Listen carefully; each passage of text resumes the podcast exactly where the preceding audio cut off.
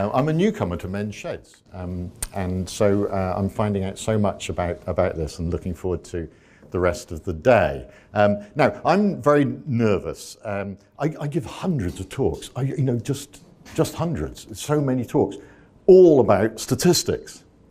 And, and the thought of talking about something that isn't statistics fills me with fear and trepidation. So you've got to forgive me. I've never, ever spoken about the stuff I'm going to talk about in public. So this is the first time you are the test audience. Usually I test my material and use it, you know, refine it and tell the same jokes over and over and over again. You know, you just get, usually get the same stuff, but you're not going to get, unless you want to lecture on COVID statistics, I'd love to do that. It'd be so much easier. but it's not what you came for, so I'm not going to do it. Just a bit of background. Um, I used to be uh, a sort of academic statistician and do stuff like that. Well, I mean, you, you don't care about these things, but some people do. You know, all medical statistics, mathematics, mathematical stuff, and I used to do that. But I was very fortunate in 2007 that a, a nice billionaire, always make friends with a billionaire, they're great. He's been given, given us trough of money for years now. Um, I, I, gave me this opportunity to have this new job, Professor for the Public Understanding of Risk. And so that enabled me to get on television, do the whole, I was trying to be a sort of Brian Cox lookalike. So, you know, it's, no, shameless, absolutely shameless. You know, they're getting on the television, trying to make TV shows and, um, you know, doing news work, writing popular books, all this sort of stuff, um, which I did. And, and it actually worked quite well because there wasn't one, there wasn't a Brian Cox of statistics, so I could try to fill up that role. So I ended up writing books like this, Art of Statistics, Learning from Data, which sold very well. Nothing like a pandemic for selling stats books. No, always, no, there's always a bright side to everything. and uh, Anthony and I wrote this COVID by Numbers book as well, which has done very well. I was doing that at Hay Festival last week or so. Um, so that's been great. And uh, but the main achievement for this was uh, over the last couple of years was doing a lot of media stuff. You may have heard me on the radio quite a lot on more or less, and you know today, and there's me on Andrew Marr having a rant about the government's press briefings. I didn't used to do many rants, but that got, you know, 1.7 million views for a little clip of me ranting on Andrew Marr. Anyway, that's by the way. The main achievement from all of this was getting on Desert Island Discs, which I don't know about you, but it's been my utter life's ambition. Um, you know, I chose my records 15 years ago, just, you know, and since then I've sat there waiting. and nothing happened. But because of this sort of coverage, I managed to get on Desert Island Discs. And when I was on Desert Island Discs, I talk about, I did have a conversation about men's issues. And, um, and that's when Charlie got hold of me afterwards and said, Would you like to come to Men's Shed? So that's why I'm here, because I was on Desert Island Discs. And it was good. You know, it's, I, I won't talk about that now, but if anyone wants to talk afterwards about being on Desert Island Discs, um, it's an interesting experience. Okay, let's go back to the 1980s which was uh, personally a very troubling time for me in mid 1980s. I split up with my wife, um, amic- fairly amicably, and we had a three-year-old daughter. That's I think that's a bit later. That's 88. I think 88. She was, uh, or even 89. She was about six then. I think 88. Anyway, that's me and her. So um, I was essentially we split up and we arranged, but between ourselves, 50-50 care. No lawyers involved absolutely nothing, wouldn't do it. Um, so I, had, I, was a sort of single parent for half the week and not a parent for the other half the week, and that was quite challenging. Um, and the other, but the other thing was that um, in the process of splitting up, we'd gone to marriage counselling, and it was very good, not to keep us together, but just to, you know, really, that wasn't the aim. And I, it was the first time I had, uh, and then I went on my own to see the counsellor, and it was the first time I'd been in a situation where I could talk about, actually talk about my feelings um, to, to, someone who was non-judgmental, who's doing all uh, what I learned afterwards about the, the you know, the uh, open questions and the feedback and the things like that. She was doing good listening, um, and uh, and this was a real surprise to me that there was this, you know, this could be done. Because this has not been part of my upbringing as a man uh, to be able to talk like this. I'd, I'd friends, I'd male friends, we had a lot of fun, and everything like that. But this business of just being able to talk about how you felt about things, I realized, God, I've, I've you know, I'm 30 something, and um, what was I, 30, 33 or something like that. And this has just not been part of my life. I don't want to um, carry on like this, but I, I didn't know what to do about it. And then, there, there it is. I found it recently. I went through old files and found this old flyer which I've written on, things like that. 1986, this was stuck up in the window of the local health food shop. um, advertising a men's group. I didn't even know what a men's group was. 1986 this was. And um, so I actually dared pick up the phone, Steve, and phoned him and went along to this group. And it was, it was strange. You know, there's only five, five of them. Now, first of all, the men's group had been formed, and this is very relevant to men's sheds. It was based, it, we were meeting in a general practice because it was, um, there was a local general practitioner who was interested in men's mental health. And the person who founded it, Willie, um, was, had gone along with anxiety and depression to his GP. So he was a, a man that went to his GP. And um, and had been recommended by this amazing this GP, who's extraordinary insight, to why don't we to form groups, and they, he was they were doing that based in the general practice. So this we met in the general practice for this group. Five, only three people this flyer atta- attracted, and there were five in the group, so there's just eight of us, and um, we. And it was amazing. For a start, they ran a crash, which was interesting, and um, I hadn't expected. It was all men, um, and uh, and and we we just we talked about why we'd come, our feelings, and uh, what, what, how they talked about how this group ran, which I'll come on to in a moment.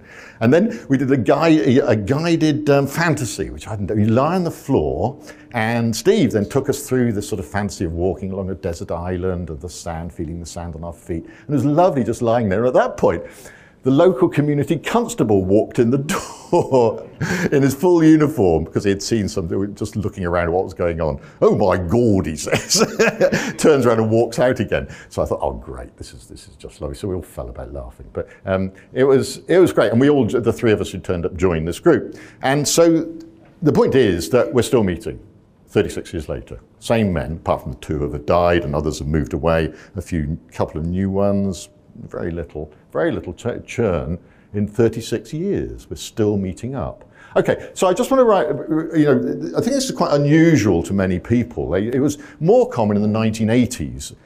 But if you talk about the men's movement now, a lot of people, I think, will think of it as sort of men's rights, almost being anti-women. You know, men have got to stand up for themselves against the encroachment of women and things like this. This is the total opposite.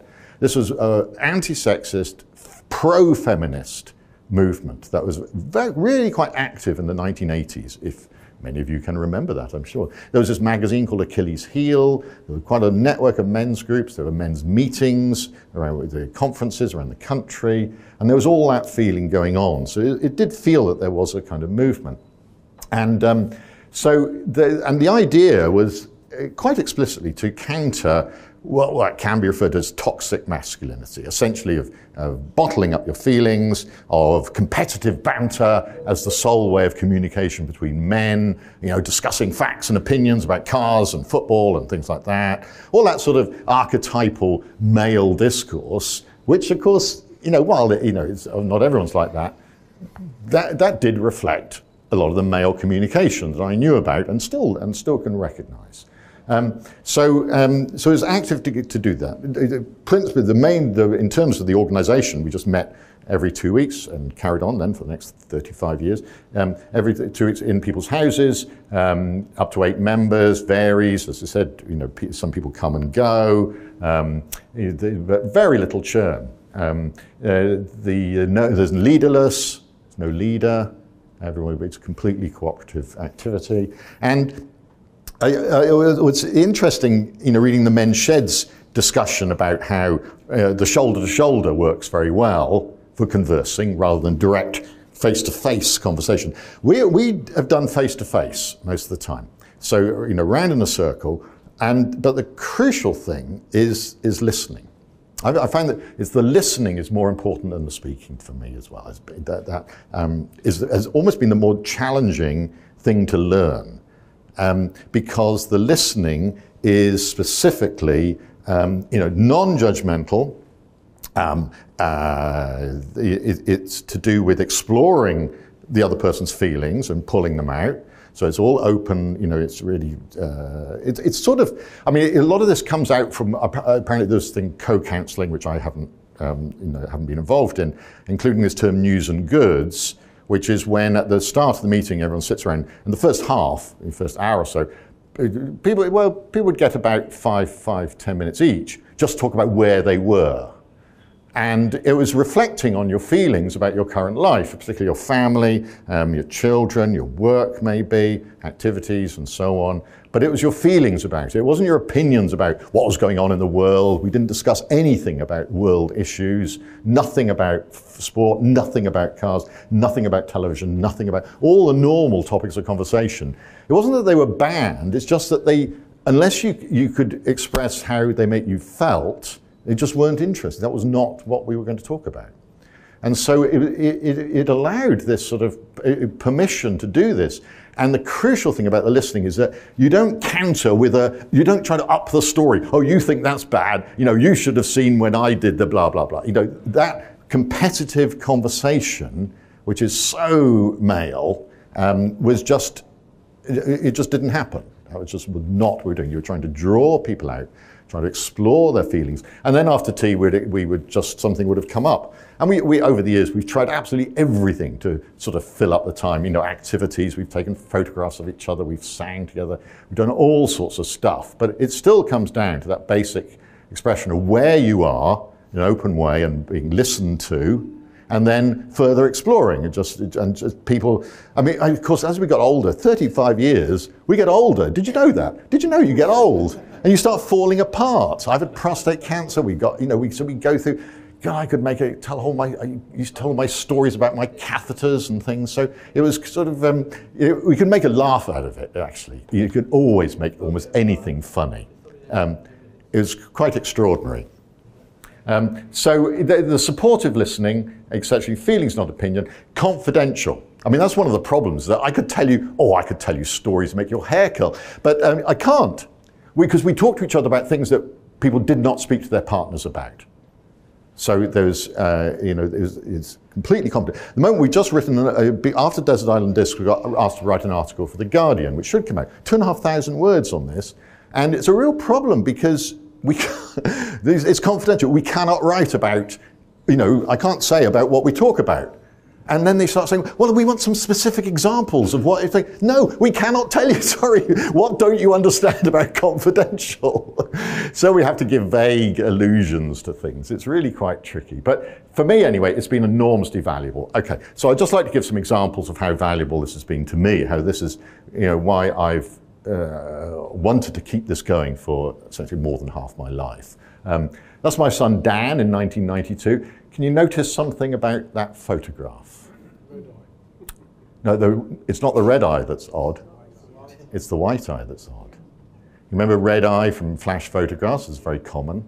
If you see that in a photograph, get your child or that child to the GP immediately. In fact, get them to a specialist eye thing. That's eye cancer. Um, and uh, in fact, it was, wasn't, that wasn't how uh, that was diagnosed. We, we recognized that afterwards. He's actually, he had a small squint and went along. So he had cancer of the eye diagnosed at 11 months, which is a, a real shock, but it, just as a warning, retinoblastoma, that is. So um, it's not, not necessarily, it's not the only cause, but that is a really, really um, important sign. So, uh, so he went along and then uh, he went through everything, went through, oh God, he had radiotherapy, he had chemotherapy, and then he had a stem cell transplant, and then he got better, and that was him at about uh, four, four in the summer of four. Actually, no, when he was five. He was five then, I think. Anyway, that was in Portugal on holiday. Lovely boy, beautiful boy. And then he died. So, um, and we knew he was going to die. And so, you know, it was really difficult. Um, and I said, I've never spoken about this before. 25 years ago, he died, 1997. And, um, and, but we knew he was going to die. It's odd when you know your child is going to die. You get these bizarre conversations when you were trying to you know, choose where he was going to be buried. We, we wanted him to be buried in the local cemetery, but it was full. We couldn't do it. So there's another cemetery. We didn't want him in the main town cemetery. So he spent ages doing all this planning. And then, you, you know, I talked to the city council guy and said, oh, we think we'd like, you know, can you find us a place in Histon Road Cemetery, which they did. And he said, uh, for our son. And he said, oh, I'm so sorry to hear about your son's passing. And we said, oh, he's, he's not dead. He's in the next room eating smoked salmon sandwiches and watching Lion King for the 53rd time. So, um, but we knew he was going to.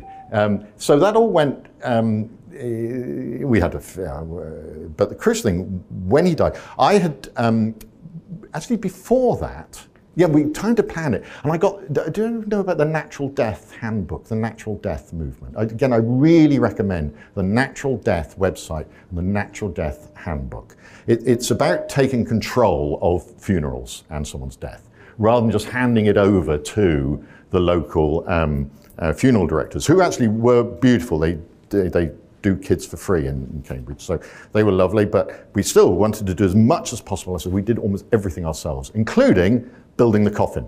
So the day after he died, we, oh, actually, he was at home. Um, we had 100 people into the house. We laid him out. He died at home. He laid him out. 100 people came to see him. So I'm getting a bit distracted away from the men's stuff, but um, including most of his class.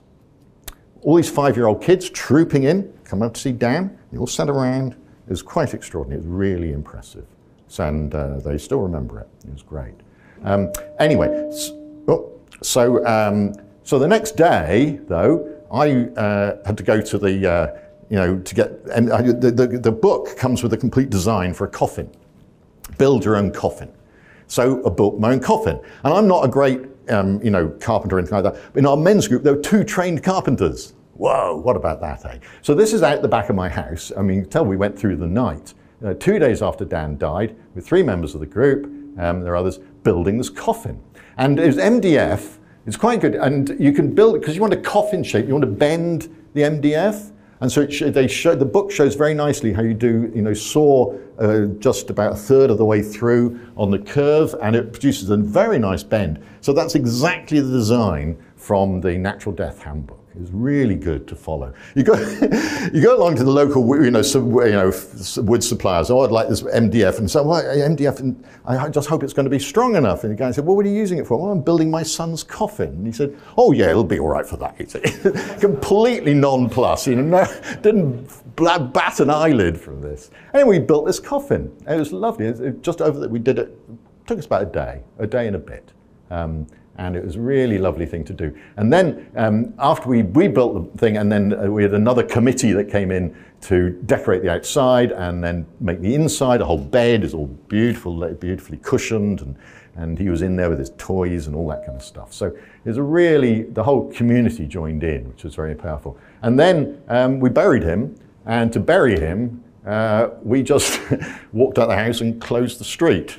We, actually, we didn't tell anybody we were going to do this we just walked down the street um, with a, his uncle at the front playing Danny Boy, and you know, large, huge numbers of people behind. And we did the whole ceremony in the church hall down the road, and uh, did it all ourselves as much as possible. So it's a really powerful thing. But and my men were uh, taking the photographs. Uh, was one of the men's group taking the video. They were just all around, helping me through all of this, and have been ever since. Um, so, uh, so this was a really important time. And the other thing that I, I realized the importance of the men, the sort of training I'd had with the men's group was that after five years, after Dan died, I became a, a, a um, on the, worked on the child death helpline, which works from Great Ormond Street in Alder Hey for anybody whose child has died. But all the volunteers on the end of the phone have had children who've died. You've got to have your own child and you've got to be five years out. And you've got to go through lots of training.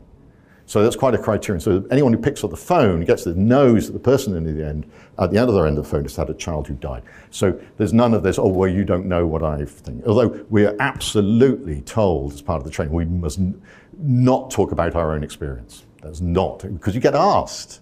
And you have to push it, politely push it away and say, well, I'd like to hear more about what happened to your child. And they say, could you tell me more about that? Um, and we not, it was very interesting training, but I realized, God, I've done, I've done this already. The non directive, the non judgmental, the, the reflecting back, the open questions, not the closed questions. Um, I've done all this. I've been doing this for years with my men. So it was actually, I didn't find the training difficult. And I actually found being on the end of the helpline okay. Um, what's the interesting thing, I don't know if people have worked in this context, because you're not, but it's non-directive. Again, which we had experienced, I'd experienced in the group. We're not supposed to try to solve people's problems.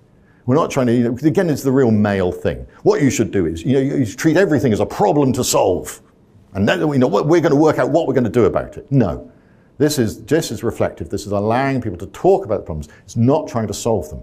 In the end, we were, you know, we were told we, you are allowed, if you really, you know, if after going over and reflecting back and talking about, you can say, you can give some suggestion. And the way to do it, we learned, was to say, some people have found it helpful to X.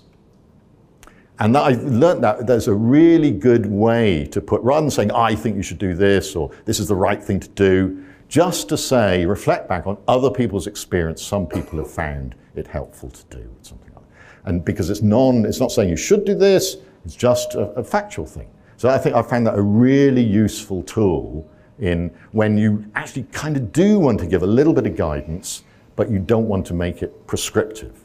Okay, so I worked on that for five years or so, and that was a, a big experience. Um, I, am going to finish soon um, and just uh, uh, have um, uh, some um, ask for questions. I don't know how I'm getting on for time. Um, that's my shed.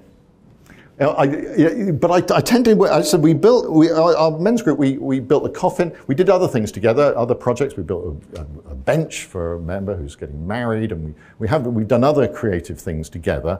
Um, but, but, I usually I tend to work in my shed on my own. So that's my shed, which I really like, or a corner of it. You may notice hanging up there. There's a whole lot of lead, um, which I'll come on to in a moment. So um, and I I'm not very good but I do like playing around with things. And so I did this for a friend as a broken old chair and I did, turned it into that, which is quite nice because I like the caning. I don't know if anyone does caning in their sheds. Caning is a lovely thing, enormously therapeutic.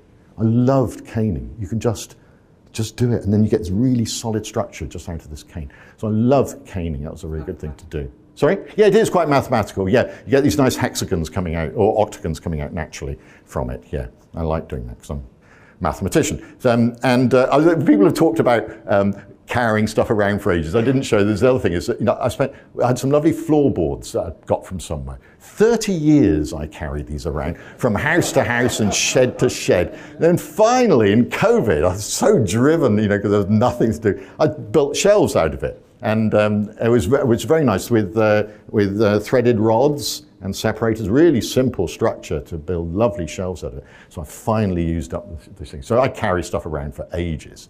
Um, and the other thing I do is stained glass. Um, which again I, I, taught myself essentially. I did do a weekends course, taught myself. I don't know if anyone does that in their shed, but it's a really lovely. You do, yeah. Do, do, how do you find it?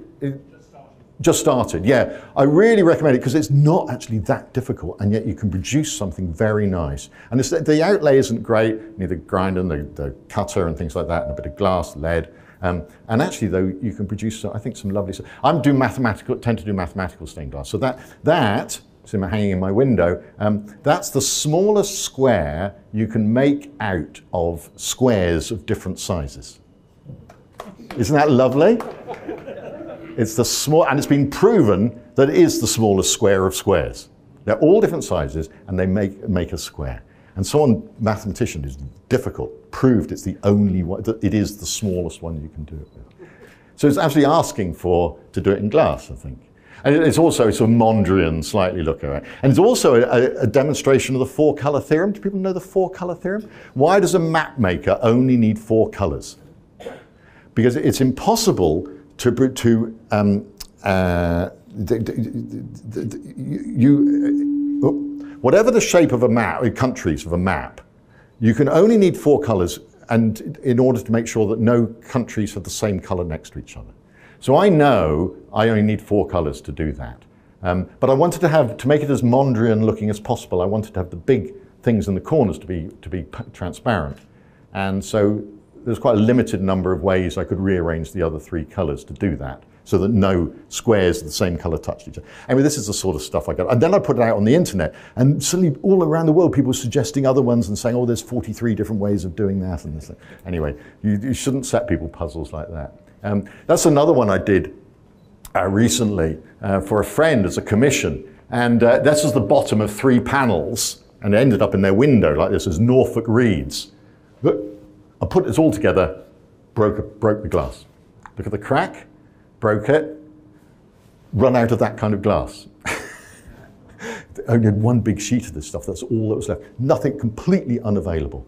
So as you notice in there, there's a, there's a sort of join in there with a, with a thing like that. I, don't, I only had small pieces left, that's the point. I did have bits. And so that was a bit of bodging. But it's art. Who cares? You know, you're allowed. You're allowed to bodge. You're allowed to bodge when it's art. Yeah. Okay. I'm, actually, have I got sound on here? I just realised. Is there? I wonder if I can. Um, okay. So just to finish off, as a bit of light relief, I want to see if I can make this work. Um, do, do, people recognise that?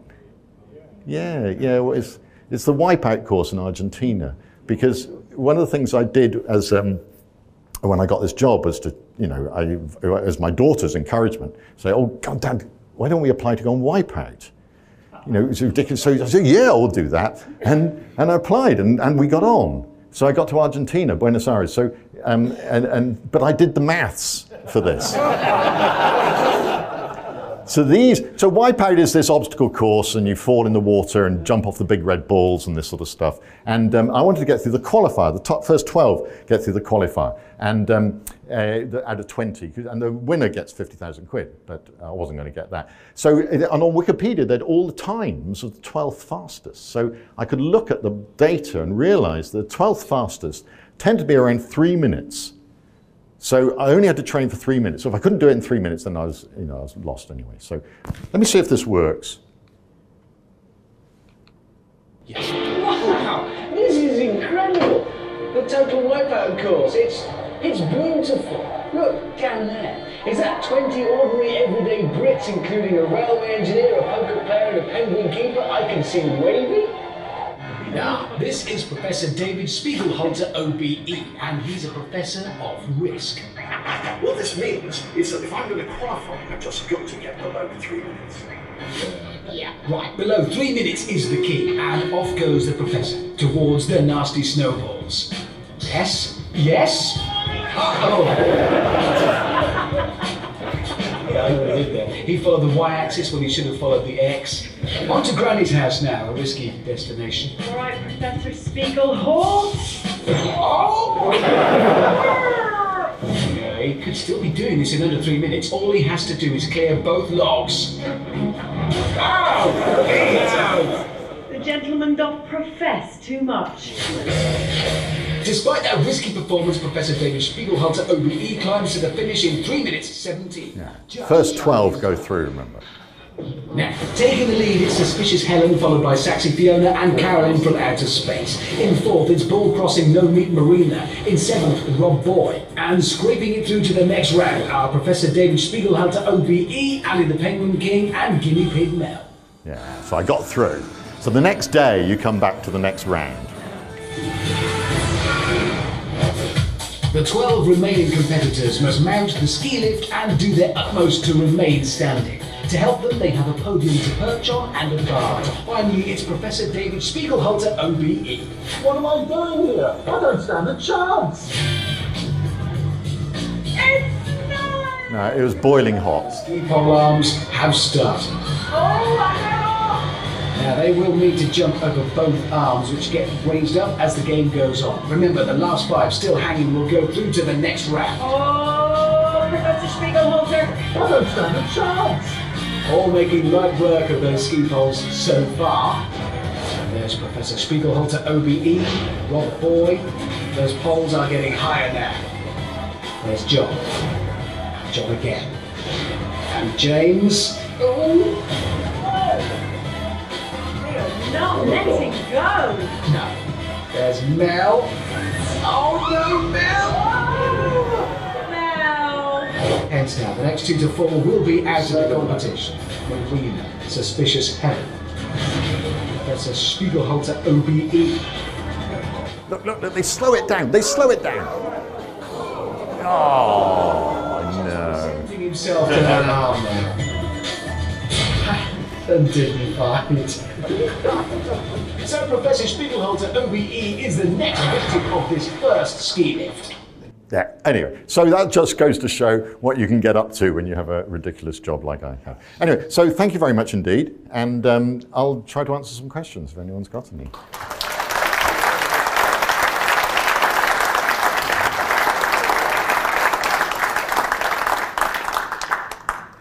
About anything wipe out COVID statistics. men. Yeah. Could you introduce us to your billionaire? Oh yes, yeah, that's what everyone asks. Oh no, no, no, no, no. I keep him to my keep him to myself. yeah. Um, running a, a group for 36 years with no leader Yeah. is an interesting concept. How, how, how does that work? Well, some people do take it upon themselves because now we've during COVID we became a walking group, which we still are essentially, and so and and we've we haven't got an absolute fixed time of meeting. So somebody does take it upon themselves to send around an email to arrange a time, but um, that's just uh, they've uh, just doing that because they feel like doing it in, a- in a sense. Um, but the crucial thing is there's no sort of ranking at all. There's no organisation whatsoever. Um, we all have an equal part in the whole thing. How do you make decisions about Well, we're hopeless, absolutely hopeless. I don't recommend it at all. It's absolutely useless for actually doing anything. You know, we- how do you make decisions? no, no, that's why we haven't changed at 36. Partly, I mean, I think our longevity is partly because we don't, we haven't actually had any great big initiatives.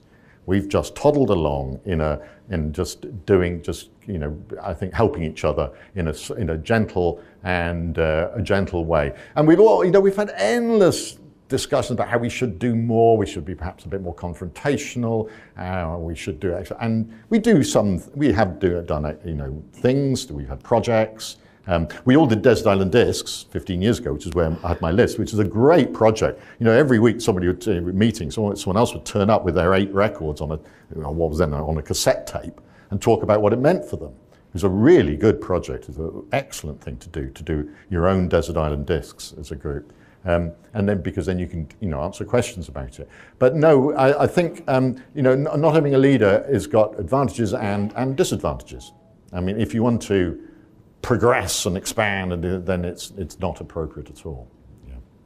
How often do you meet? It was every two weeks for, for years. Um, now it's been a bit less, infre- more infrequent, probably every three or four on the walking. But I hope we can get back to more when we start when meeting. We've got a, we got a couple of uh, people who are really. There's five of us now essentially. One really quite cautious. Well, his family's very cautious about him meeting indoors for things. So um, still, so we haven't got back to meeting indoors yet. But when we walk, you do the shoulder to shoulder, which is good. I like talking. I like walking with people and men. Um, shoulder to shoulder talking is good, but we'd still do stop and actually form a circle and do the exchange that we're used to. As your group got older, has the subjects and the, the Yeah, absolutely, very good. Yeah, there's things have because when we started, we all had young, most of us had young kids, and we and we were all kind of quite very active in childcare, and so there was quite a lot of discussion on how we felt about that, and I don't know, you know, sexual problems with our partners and that kind of stuff, which which all came out. We've also had uh, gay and bisexual members as well. It's never been a problem. That that's always just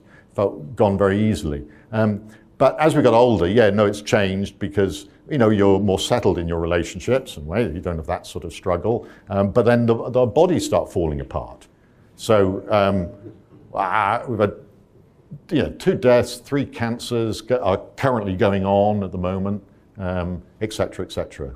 Shingles, a l- the lot. So the, the you know, the, the, as we say, you know, there's no- the organ recital at the beginning of the meeting where we go through our, our various c- collapsing faculties, you know. And, uh, but the point is that I think we're quite sympathetic listeners, but also we can get a laugh out of it, uh, who really can, yeah.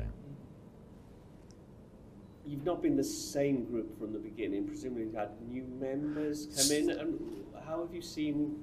How have they integrated? Yeah, that's quite interesting because we are in such a closed group. You know, people can't just turn up. You know, you have to. So we've been really quite selective about people coming in. Um, so out of the five of us meeting at the moment, uh, four go back to that workshop. Um, and so two of the others' workshop had died, one's moved away, and one came in just soon after the workshop. So essentially, we go back to the beginning, um, the five who meet up at the moment. But as I said, um, no, we've been highly selective of people who have co- to come in and kind of audition them and things like that because we want to stay a, a group and we don't we, uh, we, we, we used to have open meetings um, uh, because we were quite proselytizing as well early on because we really felt that this was important. And so we used to have open meetings, invite people in, but it was not clear that this was not an invitation to join the group. We'd encourage people to go away and join, form their own. Is there an, an interconnected network? Exactly. There used to be. There used to be a, a- a men's network, and I don't know what. I don't think it's there anymore. I think. I mean, this all seems a bit anachronistic now. I mean, I'm interested in what has happened. I, mean, I think this men's shed. Just by hearing about this, I was just. It was wonderful. Absolutely wonderful, because you could see that the ethos behind it was so is so similar. Um, it's, I think it's, it's, it's a bit outdated now, the sort of our format of these things. I think, I think it's a shame. I think this could be very, still very valuable for men's um, well, mental health and just well-being, which is what this is all about. Um, it's friend, long-term friendship. But we, I mean, people were friends outside as well to a certain extent, but on the whole, that's not, not the point. It's to do with um, a, a semi-structured organisation in this thing. Um, no, I don't know if there are. I see there is a, another Cambridge, someone has formed a Cambridge men's group that's on, they do meet, um, that seems to have similar um, objectives, but it's an, an open, more open thing, run by, but it's run by somebody, I think, as a counsellor. Yeah. Um, but maybe people know better, but I, it doesn't seem to be a, a movement in the way it was. Yeah. I just want to thank you for uh, sharing um, your, your personal tragic story about your son. Yeah. Um, I lost my son recently as well. Um, now, he was a child, he was 36 years of age, died Oh. a tragic accident. Right. The reason for me joining Men's Shed was for mental health reasons, for distraction. Yep. And I think it's an absolute amazing uh, place to go, especially if you're a man who can't sometimes show their emotions as much. Yep. And um, it, it's helped me immensely just knowing the fact that I've got somewhere to go that I can release my own emotions uh, and, and be part of a group of men who had all sorts of circumstances going on in their lives. So I really um, appreciate what you said. Yeah. I, I, I think I- I think the bereavement thing is so important because men and bereavement tend not to get on very well at all. And it's not helped, of course, by I don't know what the response has been from people you know, but you know a common response because it's so difficult your situation um, is that people will actually because they don't know what to say or they'll ignore they'll they'll keep away from it. They won't they won't broach the subject. do anything but. Yeah, yeah, they're avoiding it, you know, crossing the road and this sort of thing. No, and so even if you, and which makes it even worse. I mean, it's difficult enough to express, you know, what, what you're feeling anyway. But let alone, but then you haven't even got an audience because nobody wants to wants to listen. So um, I think that uh, we, in a way, I was doubly fortunate. Uh, you know, given that something like this is going to happen, I was doubly fortunate. First of all, that I already had um, uh, th- this men's uh, net, you know, a group of people who I knew I could talk about this and carry on talk about it for the next 35 years without them showing obvious signs of boredom.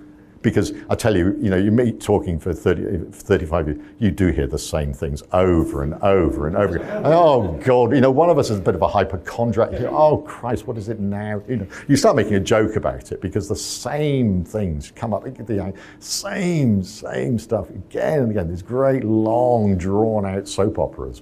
Anyway, so, but they were, I knew that I was going to be able to do that. But the other it's also thing to say advantage is that um, death of my son was not a surprise. We had a long time to prepare for it and a long time to prepare our friends and community for it. So when it happened, they could all be involved. As we showed, there's huge numbers of people involved in the making the cakes and the doing everything like that, which meant also that in subsequent years, it's been a topic that we can easily bring up. Other people bring it up. and talk, I remember Dan's funeral and things like that. So it's not that awful. I mean, it's bad enough to be bereaved, but to then not be able to, to, to you know, reflect on it and talk about it afterwards is just awful. Because my son died during the COVID period. Oh, and so it was difficult just for that reason itself. Uh, but still, we had a, a vast amount of people still turned up at the funeral. All right, okay. outside of the chapel. Yeah. But um, it, it's, it's amazing that uh, you know in isolation how much you know it can it can help shed eventually. Yeah, yeah, yeah, yeah. And, and for going on and on and on, because these, it doesn't go away. um, the, way, uh, the description I, I learned from somebody when I was on the helpline, it said that, you know, the, the waves get further apart, but they never stop coming. That's the, yeah.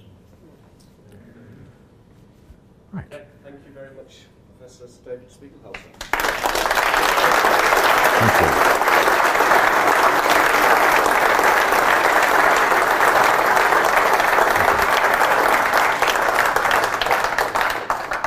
Uh, we have um, a, a, you know, incredibly insightful, and David's, you're going to stay around Oh, yeah, all day. for the Yeah, day. yeah, so yeah. if there's any questions or you want to Yeah. chat to him about anything he's Really about, happy, really happy to do it. Yeah. please feel free to do so.